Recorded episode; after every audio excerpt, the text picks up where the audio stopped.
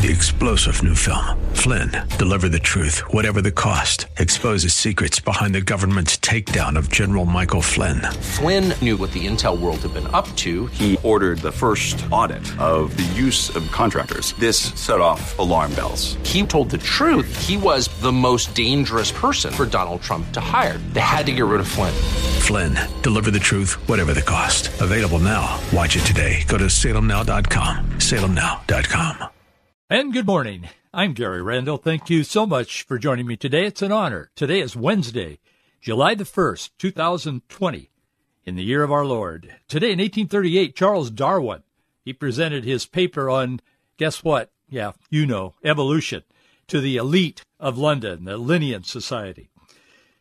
Today in 1867, Canada became a self-governing uh, dominion of Great Britain that was uh, according to a British North America Act that took effect. Today, on July 1, 1863, the pivotal three day Civil War battle at Gettysburg resulted in a Union victory. It all began, that had begun in Pennsylvania. Today, in 1944, delegates from 44 countries began meeting at Bretton Woods, New Hampshire. They agreed enthusiastically to establish the International Monetary Fund and the World Bank. Today, in 1946, the United States exploded a 20 kiloton atomic bomb near Bikini Atoll in the Pacific.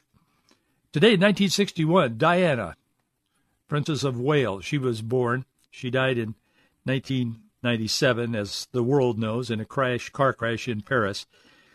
She was 36 when she died, but she was born today in 1961. Today in 1963, the U.S. Post Office inaugurated its five digit zip codes. I remember that. I thought, man, how are we going to remember? anyway, that was today in 1963. Today in 1966, the Medicare federal insurance program went into effect. And today in 1991, President George H.W. Bush nominated Federal Appeals Court Judge Clarence Thomas to the Supreme Court, beginning almost immediately, was a barrage to undermine Clarence Thomas and not allow him to be seated on the Supreme Court. Was it racist? I don't know.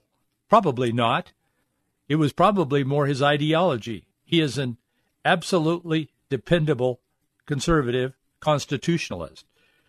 Do you know who the protagonist was? The guy who really led the charge to get rid of Clarence Thomas? Joe Biden, Senator Joe Biden. I had not seen anything in our government like that in 1991. I watched that. I was riveted to that whole disaster that played out. I had never seen anything like it. They brought in this Anita Hill and all this stuff trying to bring this guy down. And I haven't seen that kind of a concerted effort to get rid of someone until Trump. I haven't. It was an amazing time, but he was seated. George H.W. Bush was not a conservative by most all measurements. Um, I supported his son, George W. I thought he truly was conservative. I have been disappointed in him since then. I mean, I I guess I shouldn't have been. I knew his wife and his mother and were very pro-abortion, and his daughters were, you know, they followed their mother and grandmother in their thinking. But that whole deal with Clarence Thomas was unbelievable. They had succeeded, the Biden group, had succeeded in destroying the, the nomination of Bork, Robert Bork, who was equally qualified to be on the Supreme Court, a constitutionalist, a conservative. Anyway, we remember. And things move forward. Apparently, Mayor Durkan, Seattle's Mayor Durkan, is rethinking her affair with the people, the citizens of CHOP and their summer of love. Heavy equip heavy equipment moved in, officers moved in, tactical vehicles moved in this morning, early this morning on Capitol Hill. Mary, Mayor Jenny Durkan was up early. She declared, quote, an unlawful assembly requiring immediate action. And so they're taking action and they're clearing off the hill today. The affair is over. It's no longer the summer of love. It's no longer the festival. It has gotten real now. All of a sudden, you know, progressives, there's always a point where progressives have to deal with reality. But they like to live in kind of a, a zone that's kind of neither this nor that, fluid, as they like to say. Well, she's been in the fluid zone, but she got moved into the reality zone eventually after three or four shootings and people were killed and all of this kind of thing in the six block square of this country, this foreign country that was established there. She's also asking the city council to investigate council member uh, Kshama Sawant. I think she's upset. I think Sawant was part of that protest. I talked about it on this program. The protest that in Olympia that went to the mayor's house in Olympia. I talked about it a few days ago, and um, I think she was part of that demonstration. I'm not positive, but I think she was. And I also think that Sawant, who is a, a socialist, uh, I mean, she's really a communist, but she she's a declared socialist and whatever. I think she was in one of the demonstrations that were was at least near uh, Durkan's house as well. I'm not sure, but she's really been getting under Mayor Durkan's skin I mean, they were celebrating her a while back, you know, because she's so far, far left. Well, that affair seems to be over as well. Not going well for Durkan, but she'll uh, she'll rise and become more conservative and take some actions. She's doing that this morning. Demonstrators in Pasco yesterday were heckling Governor Jay Inslee he set up a little podium outside, you know, on the lawn or wherever they were there at, at the college, Columbia Basin College. And uh, these hecklers started giving him a bad time. He doesn't like people to disagree with him, especially if they do so, you know, loudly. I don't know these people. I obviously wasn't there, but anyway, uh, he was trying to lay out his his doctrine uh, regarding COVID nineteen, and it, it's very important. I'm, I'm not minimizing it, but I'm just saying that these guys started heckling him, and um, he finally had to, you know, fold it up and go inside.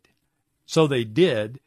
But the Seattle Times this morning is trying to explain all that to the people that it wasn't as it might have seemed. There aren't actually citizens that disagree with Inslee what they're saying in part in a, in a story this morning, they're saying TV coverage of the scene showed perhaps a few dozen protesters, but only a handful of them were shouting at the governor. The few individuals shouting expletives and conspiracies at the governor and the media were asked repeatedly to be respectful, and they wouldn't be. So they they chose to continue shouting expletives and conspiracies. I'm not condoning that. I'm just saying it's interesting how these things get spun right out of the get go. They probably were doing that. There are a lot of people in Washington state that do not support Inslee. There just aren't enough so far. The USMCA, the, that's the uh, deal that replaces NAFTA. It went into effect at midnight today. It's a model for all future trade agreements, President Trump says. At midnight today, the United States, Canada, Mexico agreement, USMCA, went into effect. It replaces the outdated North American Free Trade Agreement, NAFTA. Trump has often said it was the worst deal he's ever seen, and he's seen a lot of deals. That's what he's done with his life.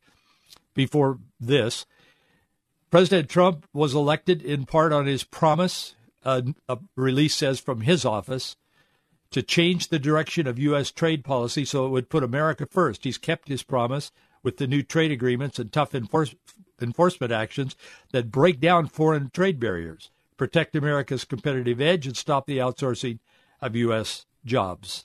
That was run in a number of newspapers around the country this morning, and uh, I lifted this from one, and it was not covered here in the Northwest as far as I could see, but I suspect it will be, and it will not be necessarily positive, but it is a very positive thing. 2.37 million jobs were added in June. The report is out this morning.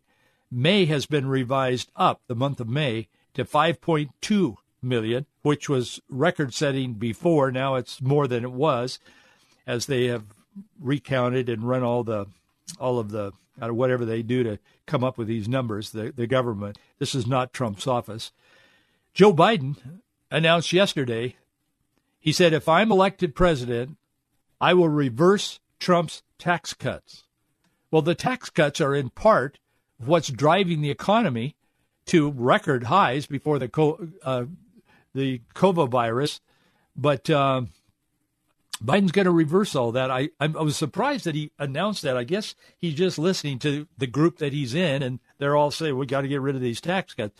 But that's what's driving the economy. And pe- uh, if people are paying attention, they're going to hear that. They're going to say, "Wow, I'm not surprised." But he, he's really serious about reversing all this, and it'll have a major impact on the economy, and thus, you know, all of us ordinary folks out here across America. I was thinking this morning early. I was thinking, you know, God is doing things in our culture, in our personal lives, in our families today. There's so many things that are coming at us that we have to deal with. This COVID 19, this Wuhan virus, uh, the economy, the just all of it. And now they, they're saying there's a new, you know, virus similar to the swine flu that looks like it could be getting, you know, in China, could be getting some momentum and they're expressing some concerns. I suppose some of those concerns are politically motivated, but some perhaps are not. But we'll see what happens. But I just, I was I had my Bible open. Honestly, I was praying this morning earlier, and it just opened. I mean, it happened to fall to a verse, and I'll just pass it along to you. It's a verse you know, but it's found in Isaiah chapter 55, verses 8 and 9. The Bible says in the King James, it says, For my thoughts are not your thoughts, neither are they your ways my ways, says the Lord. For as the heavens are higher than the earth, so are my ways higher than your ways, and my thoughts than your thoughts. God is doing something significant and significantly eternal through all of the things that we're dealing with in the world, but in our nation today. Jeremiah, the prophet, he was talking about difficult times, challenges. Chapter 33, when he said, Call unto me, speaking for the Lord, the prophet, Call unto me, and I will answer thee, and show thee great and mighty things which thou knowest not. All of these kinds of promises and assurance cause Paul to write, What shall we then say in Romans chapter 8? What shall we then say to these things? If God be for us, who could be against us? I want to leave you with this word today before we move on to the news of the day. God is for us. God is for you as an individual. God wants to bless you. He wants the best for you. And sometimes the best is walking through the most challenging, difficult, unbelievable circumstances that we can ever expect in life. Sometimes it is. Does God cause these things? No but God works through them because he loves you that much and loves me. And he allows us to go through things. The Bible is full. This isn't a, a Bible teaching session, or I would dive into this, but the Bible teaches in multiple places that it is through these trials, through these difficulties, through the challenges, that God brings about a work in our personal lives that is His will for us that we would be the people that He wants us to become as we walk with Him. We're not perfect. We won't be perfect until we're with Him. But we're in a process of sanctification. We're in a process of becoming in our lives. And God wants the best because God sees the beginning and the end. He is the Alpha and the Omega. We are not. We live and we leave, as it is said. So our lives are very temporary. God is eternal, and God sees the best for us. So through all of these things, they're difficult. We have to deal with them. I mean, we have we live in a real world with real consequences. But just remember that God is for you, not against you. God loves you. He knows what's going on. He knows how it's impacting you. And He's in control. Never, ever forget that. That's not my word. That's God's word. Disney and Nickelodeon, they once limited their enthusiasm for the gay movement, the LGBTQ plus plus plus whatever, their social agenda to media platforms, social media. But now they're broadcasting commercials placing this homosexual agenda squarely in front of America's children. They are, well, we're praying for our kids, P R A Y.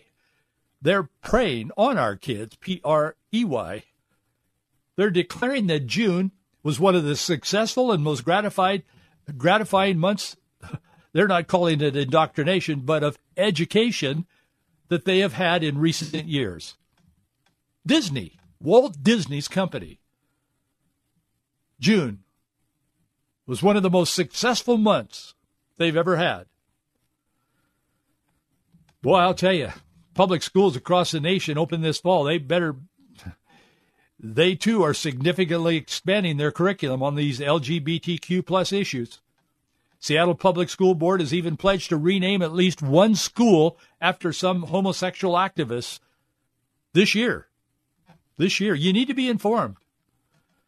I had to think of Walt Disney. I didn't know Walt Disney. I knew his cousin, a guy. He was a preacher, actually. An evangelist. But I didn't know Walt Disney. I mean, most of us didn't, but everybody kind of feels like they know Walt Disney. Walt Disney told the story of how he used to take his kids to the park, and he always used to think, man, we need a park that, you know, where the parents can enjoy coming. And he spoke often about how vulgar he wasn't.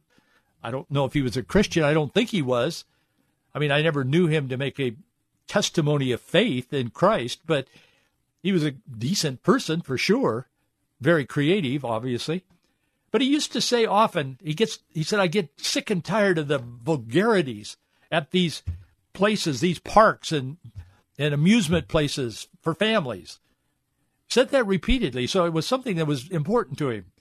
So out of that sprung well what he called the happiest place on earth. But boy, I'll tell you, happy has now become gay. The June commercial, sponsored and aired by Disney, it featured smiling this Raven-Symoné, an actress who's lesbian, discussing LGBTQ pride to kids.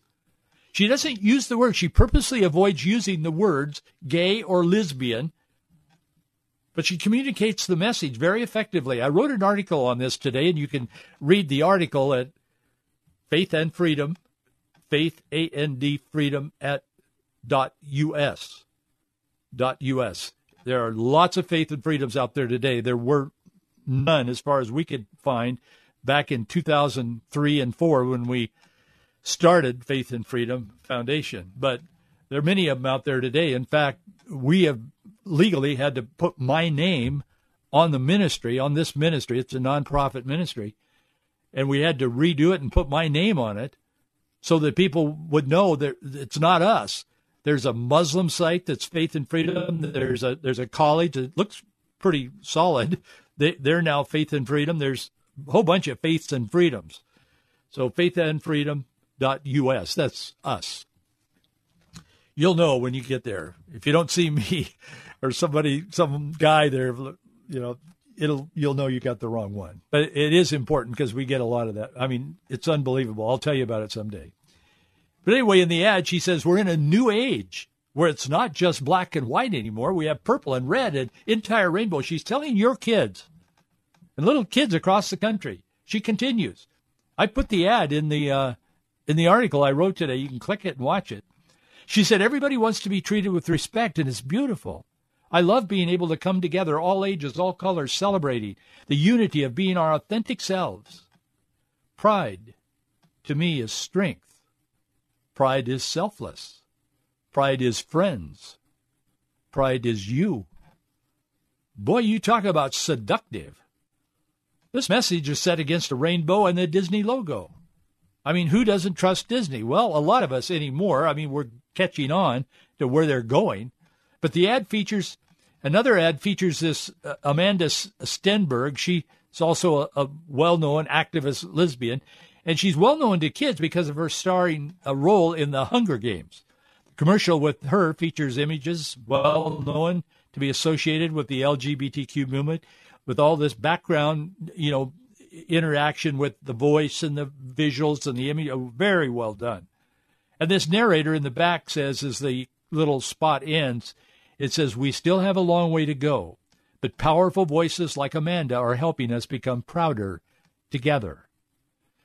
The responses from adults are mixed. Some are saying, What are you doing to my kids? Others are praising what they're doing, saying, Oh, this is so wonderful. Well, these five year old kids, or six, seven, eight year old kids, sit in front of their TV and their parents say, Well, they're okay there. They're watching Disney. Well, they're not okay. And parents and grandparents need to be aware of this. The activists don't care what parents think.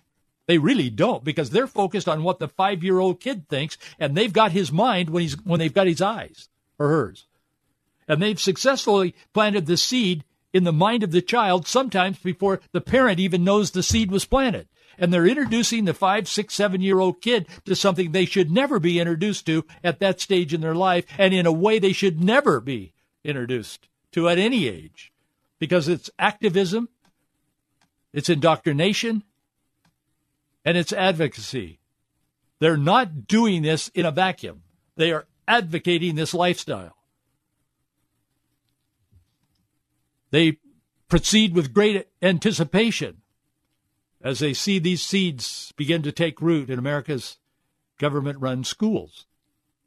There is an alliance, it isn't formal, but it certainly exists, between entertainment and government run education.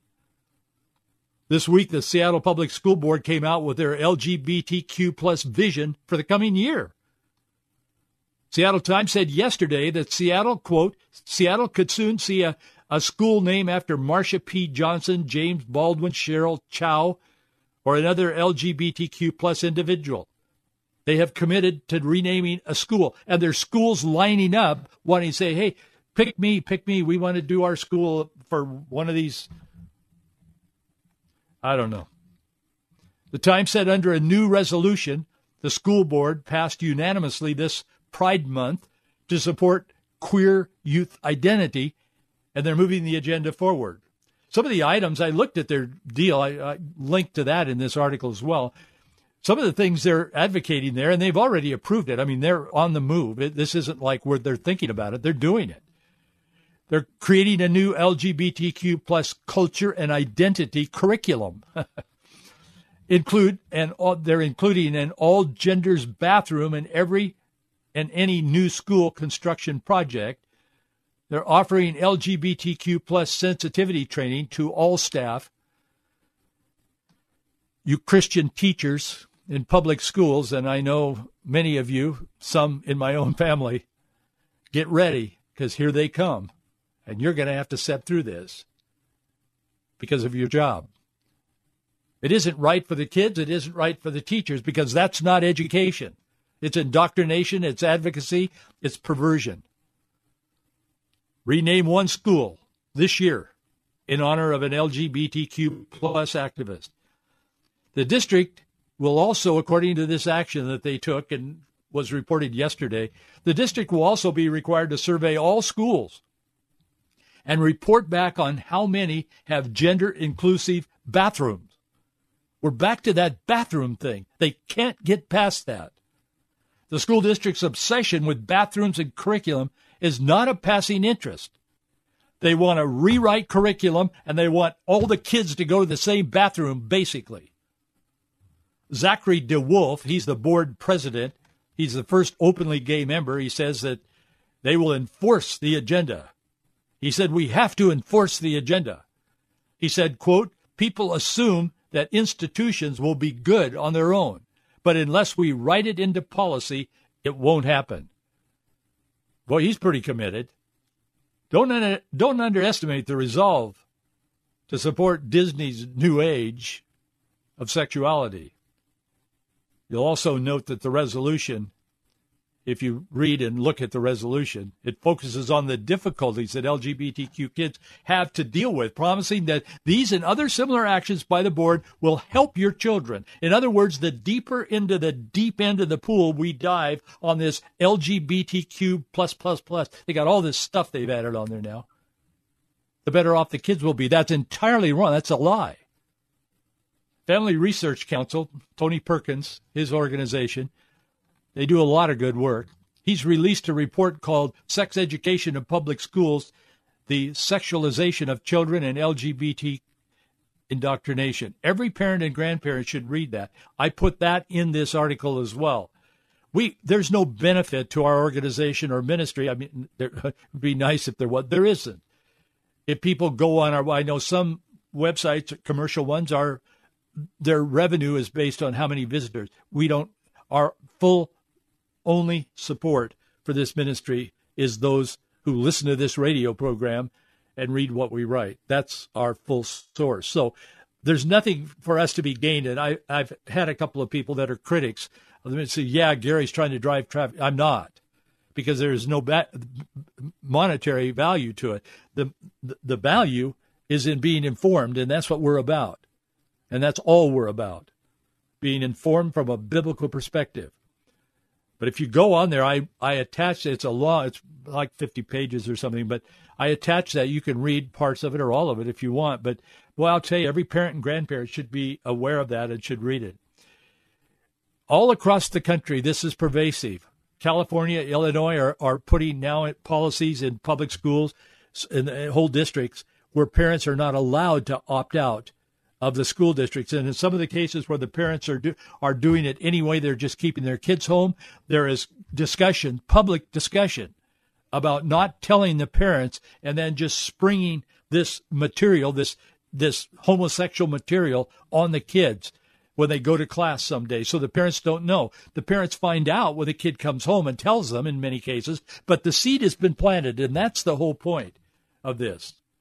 It's really, really sad when you know that education in America was founded by Christians, the first number of colleges, it wasn't until 1861, MIT, Massachusetts Institute of Technology, was the first school in America in 1861, 72 years after our founding, that was founded by atheists. All the rest of them up to that time were founded by Christians. Well, we're out of time. I have more to say, but not the time to say it. Thank you so much for being with us today. Thank you for your support. We need it. Box 399, Bellevue, Washington, 98009. Box 399, Bellevue, Washington, 98009. See you right here tomorrow.